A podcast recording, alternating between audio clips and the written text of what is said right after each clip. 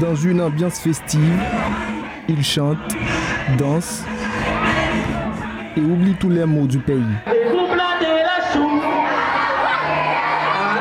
Ces enfants sont environ 500, âgés entre 6 et 15 ans. Donc je dis à là, nous allons recevoir 500 timons à Delphos là. L'Occed les réunit pour des kits scolaires à l'approche de la réouverture des classes.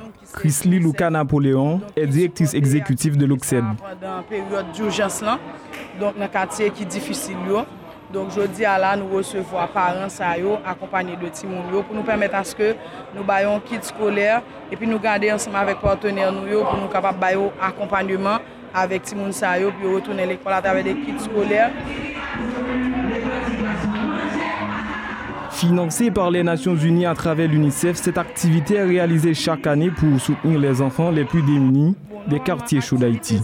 C'est une activité que Oxed lui-même fait chaque année dans le cadre de travail nous et puis dans le cadre de plaidoyer que nous avons fait pour que les capables de jouer une place dans la société. hein. Après les kits, de concert avec le ministère de l'Éducation, l'Occed va accompagner certains enfants pour réintégrer le système éducatif.